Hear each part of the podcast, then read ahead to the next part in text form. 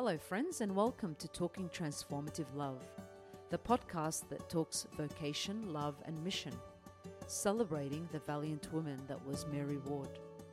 Before we get into this episode, we'd like to acknowledge the traditional custodians of country, all Aboriginal and Torres Strait Island people across Australia, paying our deepest respect to their elders, past, present, and emerging. Welcome, friends, to Talking Transformative Love podcast. Today in Ballarat, we have Felicity Knobel, who is the Assistant Principal for Faith and Identity. Thanks, Joanne. Felicity, you were born in Melbourne, a great place because you know that's my hometown, and moved to country Victoria as a child. What do you believe is the philosophy or belief system that shaped your childhood and continues to form who you are today? And if you really wanted to tell us, your what is your image of God? I think in definitely family. Yeah. Uh, and also growing up in a rural community was really defining.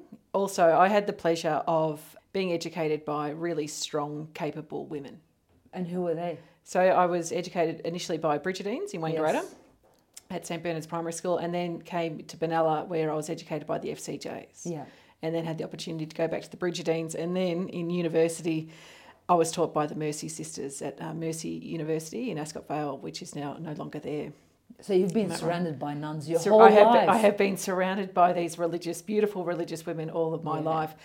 Also, But you um, didn't join any of the No. obviously orders. they wouldn't have me, Joanne. They wouldn't have me. Yeah, but also growing up in a community, I'm one of six children, and mum and dad who were just highly involved in community, highly involved in the Catholic Church, but also just they lived and breathed their, their Yeah. faith. There was no distinction between our life and our in our Catholicism. So mum and dad just did. They got out there and, and did things, and that was just trained into us that this is you, you live in, you live your religion, and Yeah. you, you you can recognise it in people, and also having that backup of these religious sisters that they just had high expectations of us, Yeah. all of us kids that they taught, and they were hard. They were sometimes harsh, Yeah. and they rode you. They, they made sure that you did what you were supposed to do. And it's something that just continues to come back to you where they lived out the charism of their founders at, at every point. Yeah. There's, there's still things that I do and things that I say, and I think I can hear that in other people that went to school with me. Yeah. And that's really, that's, that, that, that to me is Catholic education. That's what being a Catholic is. Yeah. So then, because because you went to so many different Catholic schools and different charisms or values, I suppose what makes Loreto values distinct? For me, starting at Loreto, I started back in around 2010 and really got in, involved. I, I loved the story. I love the story of Mary Ward. I love that story of Gonzaga Barry. Um, and it, it, it does match in with the Brigidine story. It matches in with the FCJ story and even an order that I taught it with over overseas, but also the Mercy Order. You can see it. Yeah.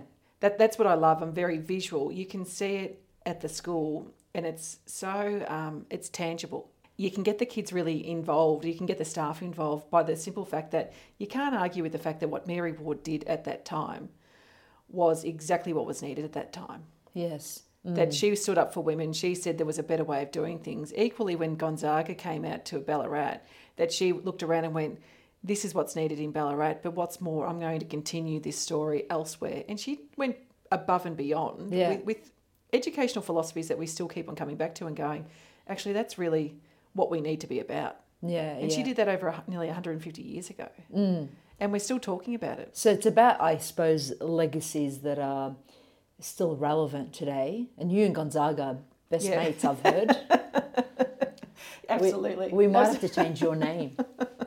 I doubt that. If I, how brilliant would that be? And it's never going to happen. And we, we jest about it to be held up in the same light as Gonzaga. Yeah, Barry. I just, I that, just, that yeah. would blow my mind, and I'm nowhere near that, Joanne. All, all jokes I aside, just feel like you, you're just best mates with Gonzaga. Um, that's what I've learned Yeah, from that- you, really.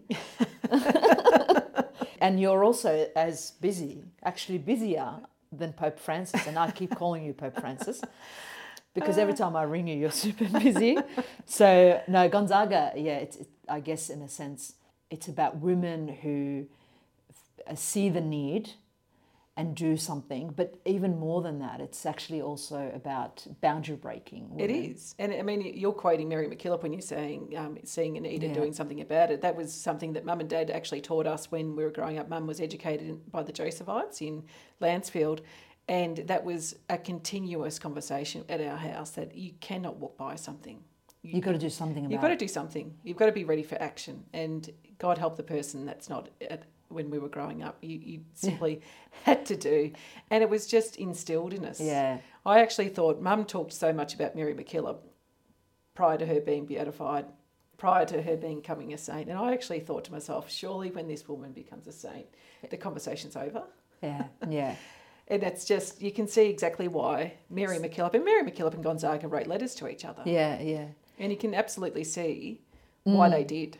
So I suppose your faith is really about action. Yeah, absolutely. Um, now, obviously, you're the assistant principal for faith and identity. What does that entail? I joke sometimes and say, you know, it's hard being Captain Catholic. Yeah, yeah. Um, but I think what it is, and, and, and I, I will say that we're the most important part of the school. Mm. Where the faith and identity in a Catholic school is the thing that separates us from every other school, yes. and Mm. that that's that embodies exactly who we are. Yeah. And to ignore it is to, or to say it's not relevant, is to simply wipe Loreto. Yeah, and you can't do that. Can't do that. And No. What we're facing at the moment is we've we've got students and we've got staff, and we talk about this a lot. That there is a, a definite phase that we're going through, and it, it's a stage more so that we don't have the exact understanding of what when you were taught by the religious, and that when there was a changeover to the lay um, teachers that came in more and more in the 1970s and 80s, we're changing again, and that's exciting Yeah. because we're, we're in a changing demographic, we're in a changing society. That Catholicism's going to be even more relevant moving forward. But it's choosing or seeing or recontextualizing, reimagining how that can be present in our world. I guess education uh, is who we are and what we do, in a sense. You've been an educator and a leader for over 22 years, lived overseas for five years. Tell us about the power of education. I think, and, and this probably goes back to being working at or going to a country school mm. and being at a Catholic school the whole way through. So I went from grade prep all the way through my university degree, and I still keep on going back to ACU. So I've never been outside of Catholic institutions for my own education. I only spent three years outside of Catholic Ed. So I have been, I'm firmly, I think, institutionalised in regards to Catholic Ed. I, and I stick with it. And people often ask me, you, you could get a job somewhere else Yes, yeah. you could easily get, and I, I don't believe that for a second. I think there would be lots of good competition out there. There's some fantastic teachers out there. So my ego's fine. But I believe in Catholic education, mm. absolutely. And Catholic education was meant to be in order to bring Catholic people with the understanding of their Catholic values, their Catholic ethos, to educate them and to make sure that they had positions within our society because Yeah. then our mm. Catholic ethos would infiltrate everything Yes. that we do. That that was the whole goal of it. Yeah. That if you educate kids within this structure, look what could happen to society. Mm, mm. And I continue to believe in that very, Yeah. very strongly because we are giving our students, whether it be university graduates, whether we, if you're working at ACU or if you're working in all boys co ed girls' school, if you're working in kindergarten, you are instilling in them straight up who they are is very much about being Catholic. And you don't have to be a baptised Catholic to be a Catholic Yeah. either. You know, I don't believe you have to turn up to Sunday Mass. I agree. Mm. But you can instill these understandings and these values that as a secondary school teacher, when you're teaching year 10 and they're, you know, 16 year old, particularly 16 year old girls, they're a beautiful bunch of kids. Yeah. But you can't actually see it then, but you're still instilling in them something very special that will only really be seen later on. I, We never get to see it but you're you're so hopeful that it's not just the maths classes or the English classes that we are just showing them a glimpse of, of what Yeah. a better place this world could be. Yeah, yeah. And if you're working in Catholic education and you're not thinking that, Yeah. then perhaps you probably need to find another place mm, Yeah. because Catholic education is holistic. It focuses on everybody. It doesn't mean that every student that leaves the place has to have these high academic qualifications. If I employ a, female that's an electrician, Yeah. I want to know that she's got foundations in great education, but she's not going to rip me off. Yeah, that she's been taught a absolutely. partic- particular ethical way of living yeah. that we've instilled in her at Loreto or, Yeah. at, or at any Catholic school. Mm. Also, love the fact that at a Catholic education, you can come from anywhere and become something. Yes, yeah. There's no distinction. Mm. In that the where our Catholic schools are set up, even if you look down in Melbourne or across Australia, every single kid should be given the absolute chance to do something really brilliant Yeah. and to be brilliant. Yeah. And, and it doesn't have to be that they're going to be superstars. They're just going to be a great person because of the school they went to. Yeah. They're going to be one day going, I know that. Why is that? Oh, that was that charism. I, I still know Mary Ward. I still know Mary MacKillop. I still know Catherine McAuley. All the all these things. They were radical women, led by a radical person who was Jesus, who just came to this earth with this sense of something different's got to happen. Yeah, And, absolutely. and look what we can do if we can all team up. So then, how did you come across Loreto, and what have been the moments of grace, and also moments where you were challenged? I came across uh, Loreto when I saw a job in an, um, an advert when I was living and working in Vietnam. Ah. And we were about to move back to Ballarat. My husband had a job at St. Patrick's College, and I saw a job at Loreto. And when I'll, I'll apply, it was a contract. And so I arrived there and um, got a job And you've been there. off and on since 2010. So I had some time off for babies, etc., and kindergartens and, and various things that um, working mums have to deal with. But it has been a, a pure joy. When you walk through the gates of Loreto, people comment on how beautiful it is, obviously on the outside. Well, hopefully, what they see when they walk in there is something very different amongst the staff. Yeah. You could have beautiful grounds, but it's our staff and our, our students that make Loreto who it is. Yeah, yeah. And I think in, in terms of grace, for the third year in the row, I've been able to place a um, Jubilarian crown on Mary Ward's statue. Ah, As our students graduate, we, we, we talk to them about the same thing each year that when our Mary Ward statue is situated, and if you haven't been to Ballarat, you have to get to Ballarat to see the beautiful gardens, beautiful buildings. But the way in which they've positioned Mary Ward is that it looks like she's walking out. yes, it does. And I think facing the gate. She's facing the gate. I, I love it because we consistently talk to our students and we talk to our staff about this that we are developing them at our school for what's beyond the gate. And so Mary Ward is, if you look at her, she's charging right out the gate, Yeah. and you get a great view of the fact that she's looking to the rest of the world. Mm. So when we place that crown on the students' heads, and we Yeah. talk to them about the fact that the crown's beautiful, but it's it's actually what we're placing on them is that you're going to walk out that gate like Mary Ward, and what are you going to do next? You're taking with you those five values of Yeah. you know sincerity, justice, freedom, verity, and importantly felicity. Yeah. What are you going to do next? How are you going to show your world that this is who I am? And we're uh, we're hopeful, and I always say this with our students that they're able to be that people know to go. You went to Loreto, so another Loreto. Yeah. It's not just the ring. Yeah. But another student can go, I've heard that. That's that's Loreto. Yeah. I can I It's- can it tell becomes their identity Yeah. as well. I can tell you come from Loreto. Oh, what school did you go to? Loreto could tell it straight away. Because that's what we want them to embody every last bit of that. And so when we put the crowns in their heads, we always say to them, lovely bunch, you know, lovely flowers, look what you've got. But this is the responsibility of next. Yeah. Yeah. We've crowned you, we've gone, you're good to go. Now get going. yeah. Just like Mary Ward. And Yeah. so placing that crown on Mary Ward every year and just think, well, she's seen another lot through. Mm. Here, here's the next set of people, these 150 or so students that are going to, like Teresa Ball said, set the world on fire. Yeah. And they will. And they will in Yeah. their own special way. And it, Mm. it might not happen, you know, next year, it might not happen in 10 years, 15 years, whatever it is. They've got every opportunity because of what we've done at yeah, Loreto College. absolutely. I know family is very important to you, It and it's indeed. important to everyone, I think. But uh, I asked you on the phone, Felicity, what's really important to you? And you said family and friends. Observing that context, or speaking from that context, what gives your life energy and what makes Felicity Felicity? What does, I, I suppose it is love of family, love of life. And, and there is nothing better than when you. I, I I remember sitting down and watching, and I get emotional with this, where I, I remember watching my dad when he was really unwell, and he sat down at the end of the table. And I remember thinking to myself, look what you've done. All of us were there, gathered in that space, and you know, whatever food they were eating, who, who cares that day? But I remember looking at him going, you can't even quantify what you've done in this space. And I know that he made, and we all make mistakes along the way. We're not perfect, but look what you've done. Mm.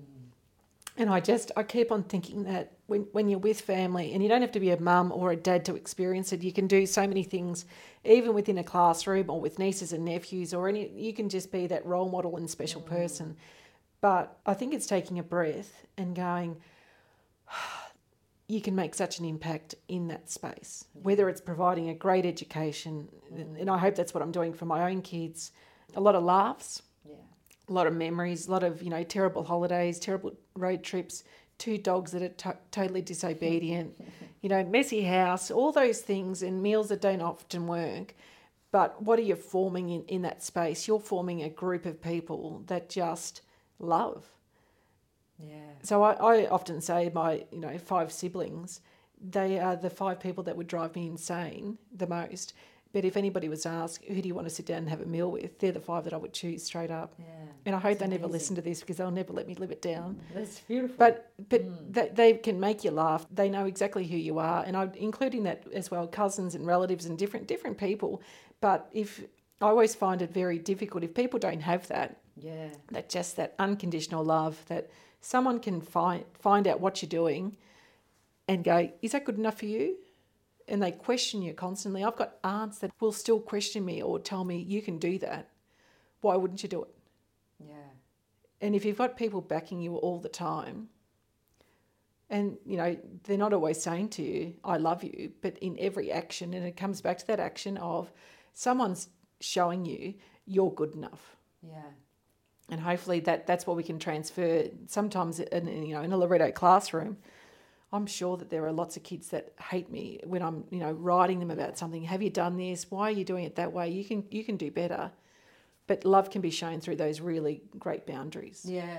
And and that's that's really love, isn't it? Yeah, It's, that's um, absolutely love. It's knowing someone, and I think our families are the best example of that because Yeah. they know you through and through, Yeah. been through the journey with you, and they can pull you up on things and say, actually, like what you just said, is is that the best you can do? Is that the best thing you can yeah. do? And if you if I look look at that and go, yep, dad dad was very strict, mum mum was very strict, but they had so much a capacity for love and a capacity to to bring people with them.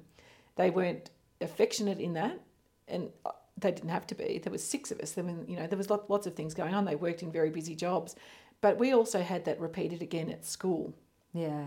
We also had that repeated again in our Catholic church where people loved each other in that community mm. because it was a small community. You knew people. Yeah. But equally, again, you had it in sporting clubs and all these other areas. That's the foundation where it's total action in terms of drawing people in Yep. and keeping them and making sure that they're safe and loved and cared for. And uh, and I suppose that's what makes Felicity Felicity. I'm hoping it does. And because you said something about your family, your children, and you you know two two two dogs, but it's you said something that was actually quite profound. You said if we can form them in in a particular way, I'd like to form them to love, and and I suppose that goes back to the to the beginning of this chat where we talked about forming young people to be good people Yeah. that's what education should do. And I suppose that's what you're doing in the classroom or at the school, but it's also what you're doing with your children now. Yeah. Um, And I think it's that thing of I'm not going to change the world. I don't have No. the. I don't, I'm, I'm not going to be famous enough to change the world. And I think this is where our students have to have this, and, and people have to have to have this understanding as well. If you can love other people, and they can go on to love other people, I, I find that totally inspiring. yeah. That you just continue to push out goodness yeah. and love. Yeah. And that's the legacy that they leave. Now, you said to me that you got quite sick when giving birth to your second child, Joseph. So, Joseph, when you're listening to this, this is about you. And you described it as a transformative experience. And as you know, our podcast series is called Talking Transformative Love. How did you experience transformative love during such a dark time in your life? So when I was pregnant with Joseph, my heart rate um, went crazy. So they, they diagnosed me with something called atrial um, fibr- fibrillation. So that basically means that there was a tiny section of my heart that was being taken over, and it forced my heart into a different heartbeat and also really fast. Yeah. So for a lot of people, when that happens, and it's quite it's not common common, but it does happen enough that there are specialists out there. It's quite fixable, and really, you know, in, in a society like Australia, very easily accessed. What was the worst part about that was that I was carrying a baby, and so a lot of the things that were open to other people weren't open to me. Once they started to diagnose, there was that thing of what happens next Yeah. Mm.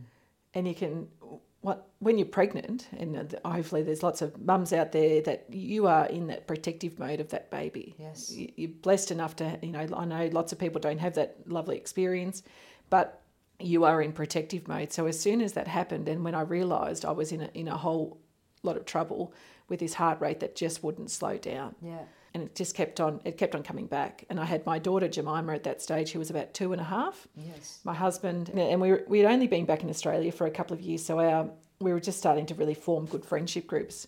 What it did when it happened, I remember having to say to a friend, "It doesn't feel like this should be happening to me." Yeah. Mm. I said, "This doesn't feel like it should be happening to Felicity Knobel." I said, "This this this is stuff that you hear happens to other Happens other people, people. not me."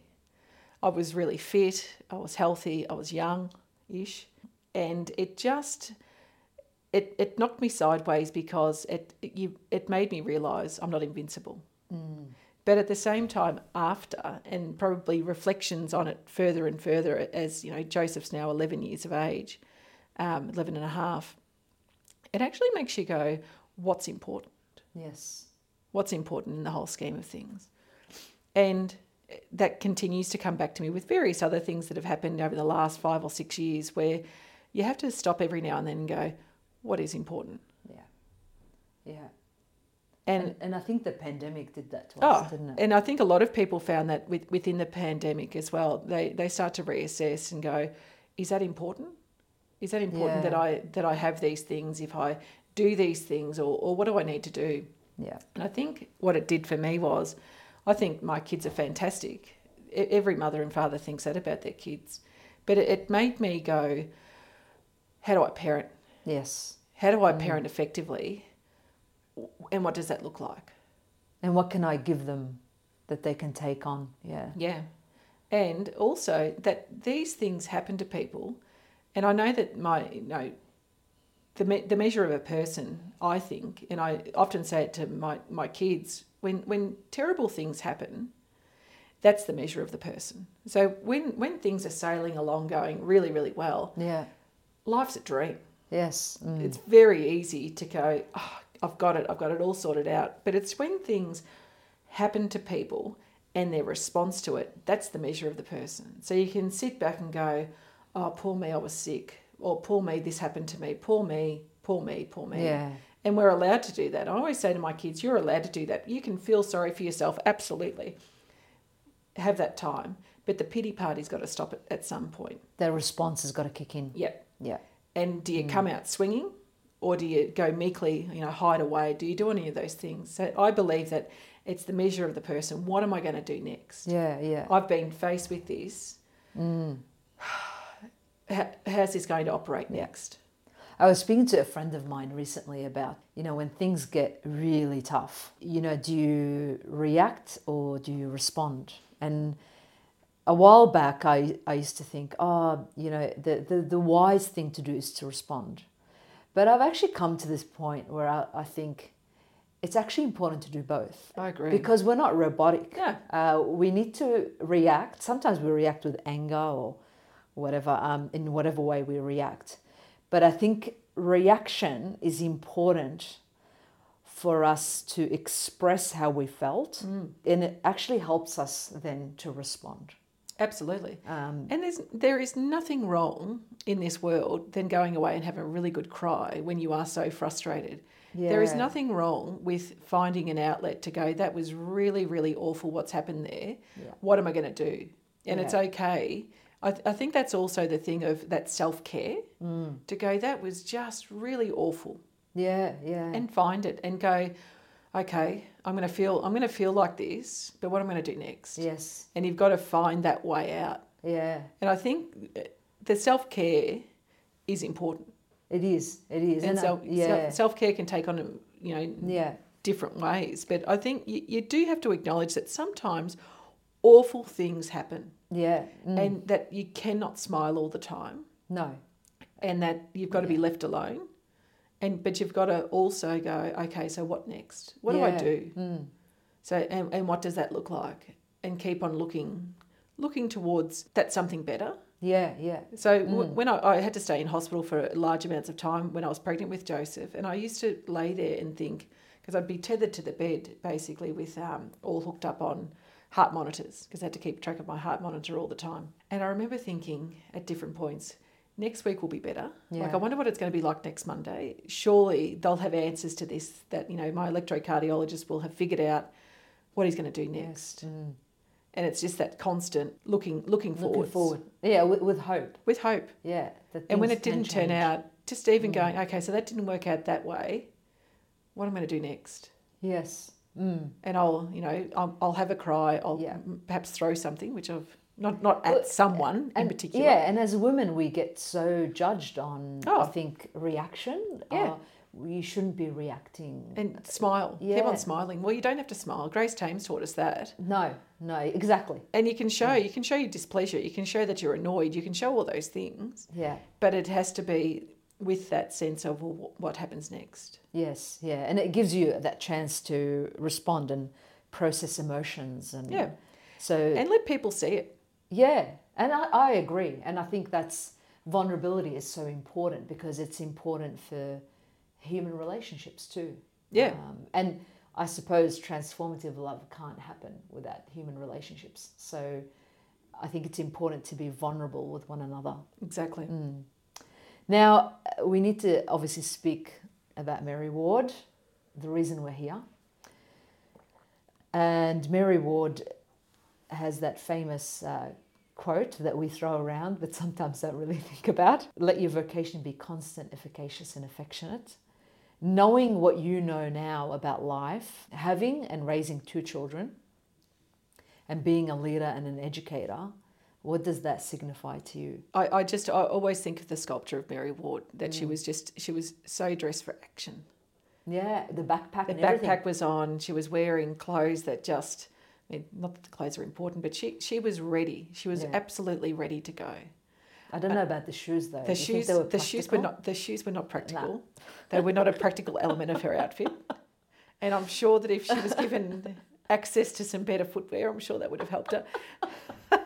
She just needed some good runners. Yeah, yeah. good- Good, hiking shoes, which she didn't have. That would have been, I reckon she would have been thankful. But if you if you look at how she's positioned, how she's Yeah. ready to go at Ballarat, she's facing the gate, she's ready for the world.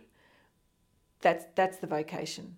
That you just have to be ready, and that you just. My dad used to say, "Now get on with it. yeah. Get on with it. Keep going." Because even if you don't know, even if you and and how exciting and you can't help thinking this as well when those girls leave the gates when those Yeah. students leave the gates they don't know. No, they have no idea how exciting. Hopefully they'll find themselves doing something really fabulous. Yeah, with with love. with love with a whole lot of love lot of action and just being good Loreto people. Yeah, thank you, thank you Felicity. It's Thanks, been Joanne. a real pleasure, thank you. And we look forward to maybe part two. thank you. thanks Joanne Thanks for coming on the journey with us. This podcast was developed for Loreto Vocations Week. We want to continue the conversation, so we hope to see you at the next episode.